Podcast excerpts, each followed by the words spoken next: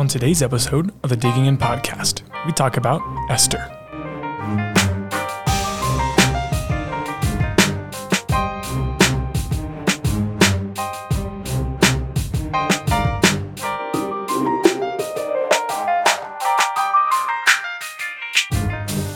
Hey, what is up, Digging In family? Welcome back to another episode of the Digging In podcast Lessons from series. Guys, you made it to week seven. Holy cow, episode 43, also known as 7.1, also known as the story of Esther. Man, oh man, what an exciting ride it has been to get here. And let me just tell you one thing as we start off this week. This is your last week in the Old Testament. I mean, we've done now, we'll, we'll finish up seven weeks, 49 episodes all of characters in the Old Testament. It has been one heck of a ride, and I have enjoyed just about every single second of it. So, thank you so much for joining. I really hope it's been encouraging. I hope it's been growing you in your faith. I hope it's been giving you the opportunity to fall deeper in love with God as you get to know the ins and outs of Scripture, but also why it's relevant even today.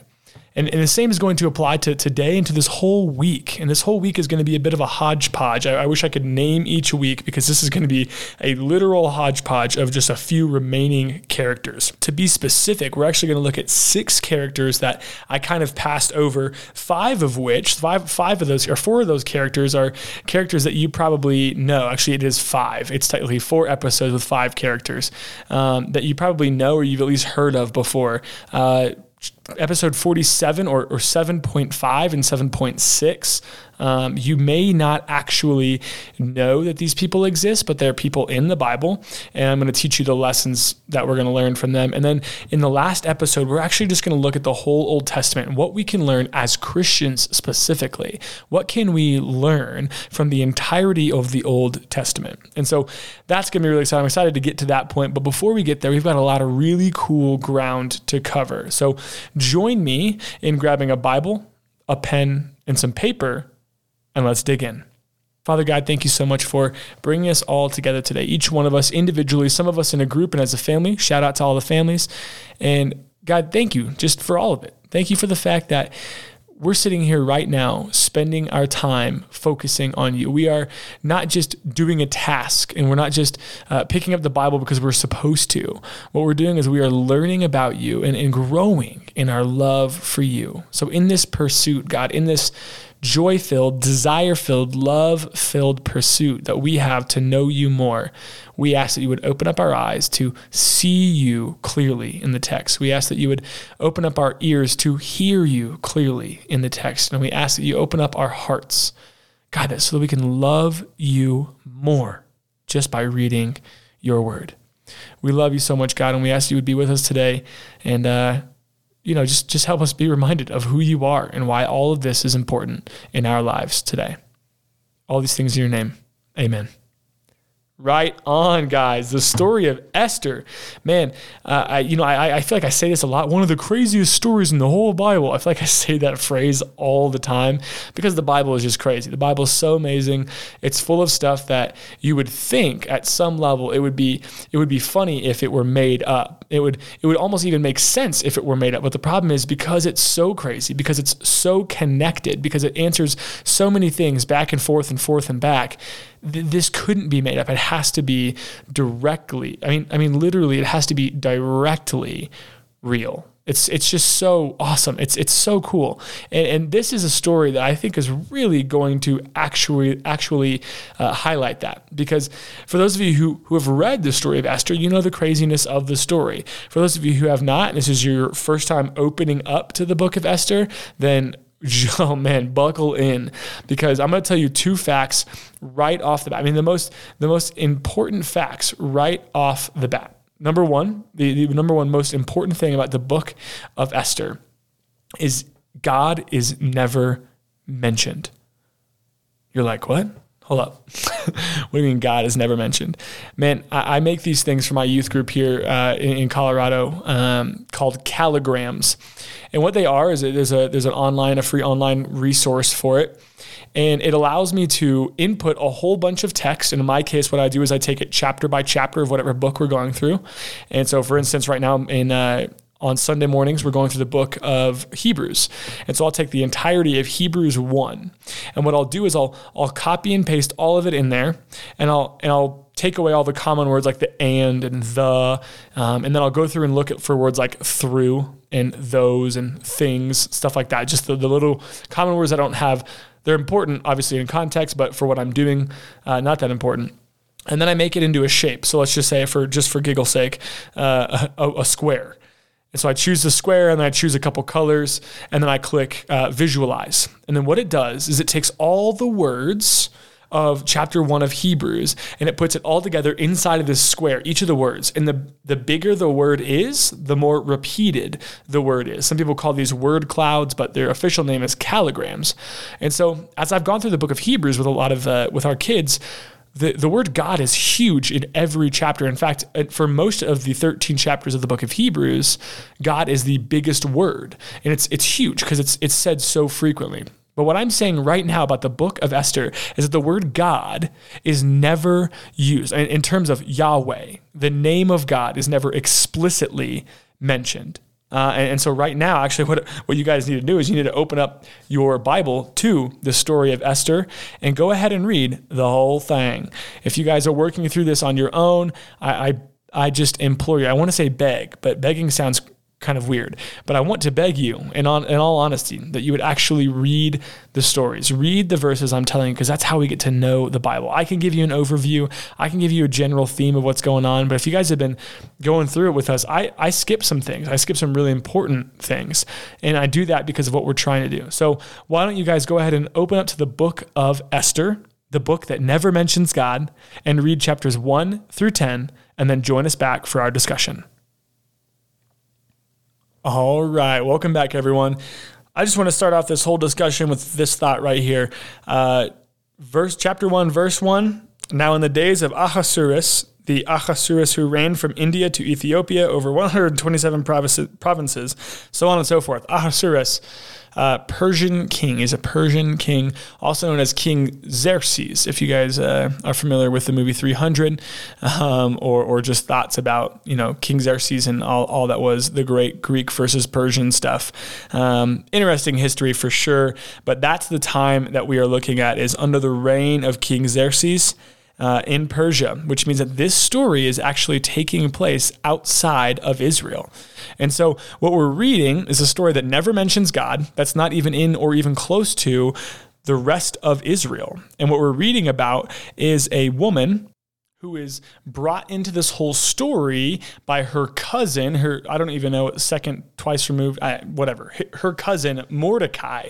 Her cousin Mordecai is a guy of great Jewish faith and and uh, Esther, this woman being brought into the story, she is believed to be Jewish because of her Jewish ancestry. And so the fact of the matter is, Mordecai is a strong Jewish man, and he kind of comes from.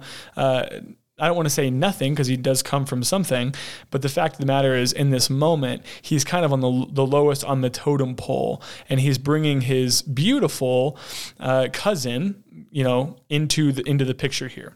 And so, what happens is, in this foreign land, in a book that never mentions God, what we see is one of the greatest stories of reversal known to man. And so I the reason I wanted you guys to read this is because I'm actually just going to blow through it. I mean like I'm not even going to highlight on all the the little details um, of, of everything. But this is a book of ironic and and or coincidental twists and reversals. If you remember, I told you there's this this concept of the literary reversal, and what that means is that there's a moment where you know, one guy is is low and another guy is high, and then at this one pivotal moment, the tables turn, and the guy who was once low is now going up high, and the guy who was once high is now going low. And if you guys were carefully reading, then you saw that with the transfer of power between Haman and Mordecai.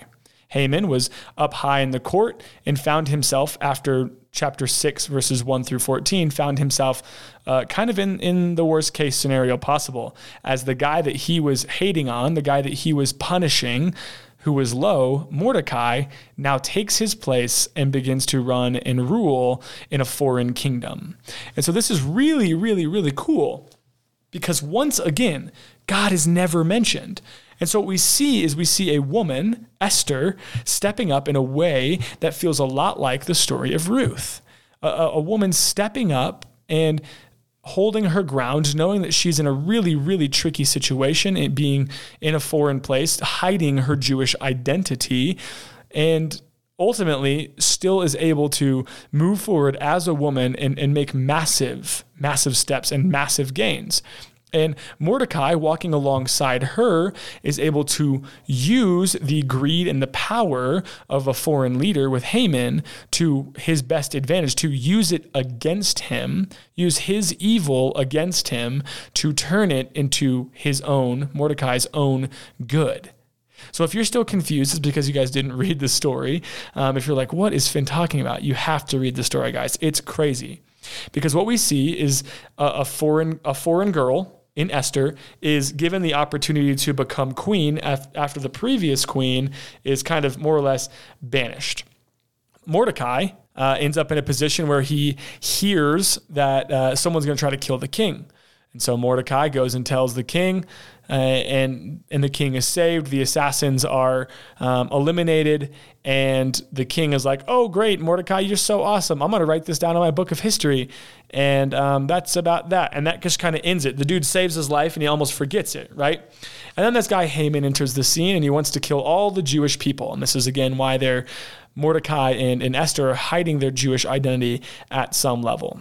And so Esther decides she wants to figure out how she can help the Jewish people. And then and that turns into this whole plot of I'm going to have Esther says I'm going to have a banquet. Um, I'm going to try to invite over both Haman and King Xerxes and, and throw them a banquet at my place. Um, and then that's going to lead to a second banquet. And after the first banquet, um, Haman decides he, because he really hates Mordecai, that he wants to actually kill him.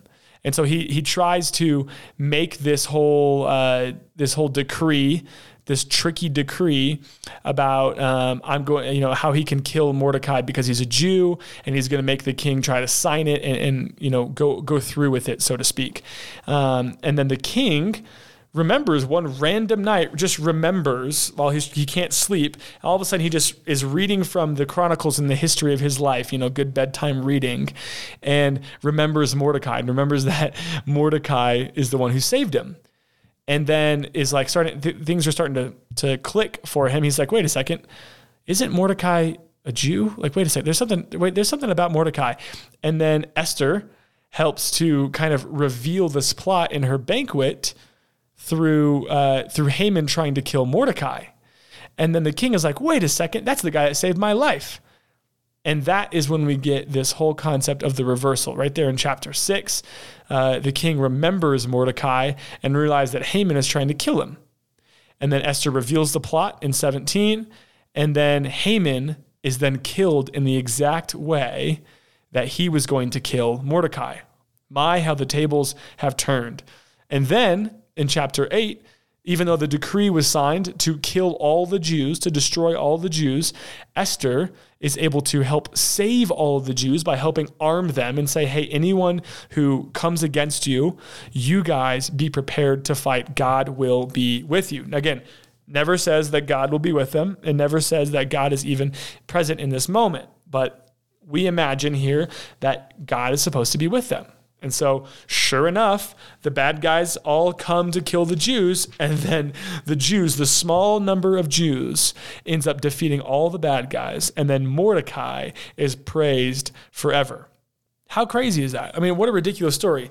One man, Haman, had all the power underneath the king, and then found himself in a position where now all of a sudden he's low all because of this this crazy reversal in chapter 6. So again, read the story if you did not because here's what I want to talk about a little bit. Although God is not mentioned, where is he? Well, here's here's what I here's what I give to you. Here in uh, I think 2 days, let me check my calendar here. Yes, in in 2 days you're going to read about the story of Daniel. And if you guys remember looking backwards with the story of Joseph back in Genesis, then you're going to read a similar story there as well, which is there comes a time when someone who is a, a faithful Jewish person, a faithful lover of God, that even if they're in a low position, God will raise him to power if he so chooses. If he desires to raise someone to power to bring about his name and his glory, then he will. So Mordecai in this story plays the role of both Joseph and Daniel a person who is faithful to God, but who is in a low position. And then when all of his faith is put on the line, when everything about who he is and his entire existence is put on the line, what does God do? God protects him and raises him into power. The story is identical to Joseph's story in Genesis. It's identical to Daniel's story as well. And so this is going to blow your mind, but although God is not mentioned, it's the same exact pattern. And not only is it the same exact pattern, but it's happening in a foreign land where the two main characters are, are a Jewish man and a Jewish woman. And so this gives us the opportunity to actually use our brain muscles. And this, I believe, is what the author is trying to do. I believe that the author of Esther is begging us, is pushing us to actually dig into this text, read it, and then see the similarities where this text and this story relates to other stories all throughout the history of Israel. The author wants us to think. And the reason I can really prove that is because we go on later with the stories of Jesus. And, and he says to love the Lord your God with all your heart, soul, mind, and strength. In the Old Testament, it says your heart, soul, and strength. Jesus adds the word mind. And he's not adding it to change scripture. He's just helping to break down a mis a misheld belief that Christians just have to believe and that people who are faithful followers, they don't need to think, they just have to blindly follow. It's just dumb luck or dumb following. That's not true at all. Jesus says, use your mind. And I think that the author of Esther is trying to do the same thing, saying, the author is saying, look at this story. Where do you see this story all throughout Scripture? How do you know God is present? Because you know this story. You've seen this play out. You've seen the pattern of this story play out in so many ways in so many places. So know that God is there, know that God is in a foreign land, that God is working in a foreign land while He's also working in your homeland. He's also working in Jerusalem. That God is at work at all times, doing everything and anything that He desires for the glory of His name and for the good of His people. And so the lesson that we can learn from Esther today isn't just this stand up and be bold that I hear preached so often with this story. Like young men and women, stand up and be bold in your faith. Yes, that's an important lesson. Hold true to your faith. But the, the great lesson here, the lasting and beautiful lesson, is to know the goodness of God in the way that He works all things at all times. He's not just working some good out for this person here, and then you have to wait till 1235 your time before it's, it's before you're on the queue so that he can work something good in your life. No. Right here, right now, at 1130 in the morning, he is working the maximum amount of good for the maximum amount of people, for the maximum amount of glory all at the exact same time. He's maxing out the scales every day to bring glory and power to his name and love and goodness to his people. He's doing it for everyone. How? Because he can. He's the most powerful being. He created the universe, people. He created the universe. I just jumped back in to listen to one of my episodes from early, early on, actually, the first episode I ever published on the creator.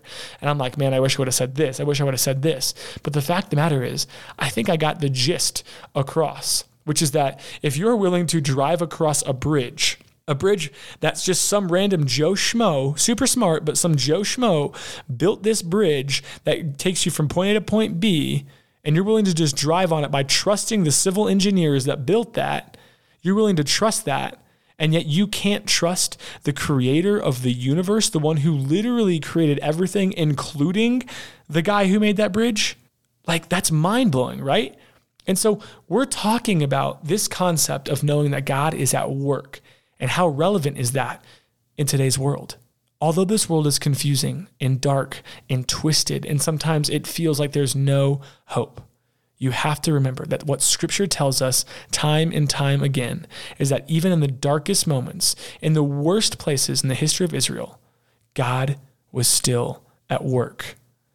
And I'm telling you right now that in your life, no matter where you are, no matter how dark, no matter how deep the pit, God is still at work. Thank you so much for joining us for another episode of the Digging In Podcast Lessons from series. Join us on our next episode as we keep moving on with our hodgepodge series and we talk about the prophet Ezekiel.